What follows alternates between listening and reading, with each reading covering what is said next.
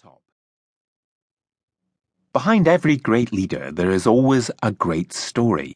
Even not so great leaders understand the need to engage and impress their followers, customers, voters, or audiences.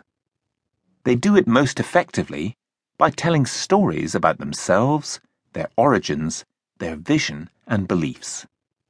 A leader must have many qualities vision, persistence, idealism, energy, determination, risk taking, commitment, and enthusiasm are among the most obvious. But a person may possess all those skills and more, and yet never be a leader.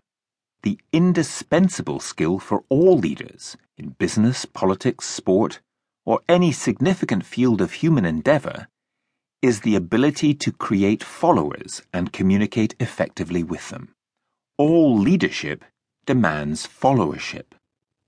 Whatever his or her other qualities, leaders or potential leaders will never have followers without the ability to articulate who they are, who they consider their followers to be as a group, where their views and expertise come from, and why, above all others, he or she is the right person to lead. Bill Clinton understands the power of stories. That's why he managed to win the US presidency in 1992, transforming the Democratic Party from losers to winners, and how, against the odds, he came to survive the sex scandal over his relationship with Monica Lewinsky. Nelson Mandela also understands the power of stories. That's why, when he faced going to jail in apartheid South Africa, he turned up in court wearing the traditional clothes of the Xhosa people, an African man representing his people against a white power structure.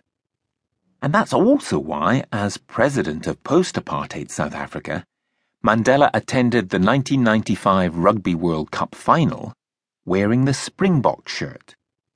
The Springboks had long been a symbol of white supremacy on Mandela's back, the shirt immediately became a new symbol of inclusion, of a rainbow nation, and of a new kind of African leader. The shirt, like the Xhosa national dress, was not just an item of clothing, it was a storytelling device. In their very different ways, Clinton, Mandela, Margaret Thatcher, Barack Obama, the British royal family, and even terrorist leaders and organizations like Osama bin Laden and the IRA, all know that telling stories is the bridge between them and their followers, the essential connection that makes successful leadership possible. During my years of traveling around the world, when I met Bill Clinton or Jimmy Carter, prime ministers and presidents, even monarchs like Queen Elizabeth II and King Abdullah II of Jordan, people would always ask me the same question what is he or she really like? Generally, they would not be asking about policies or ideas. Instead, they wanted to hear stories that captured the real leader, his or her character. The most effective leaders understand that these stories transcend matters of policy. Storytelling is how their leadership is often defined.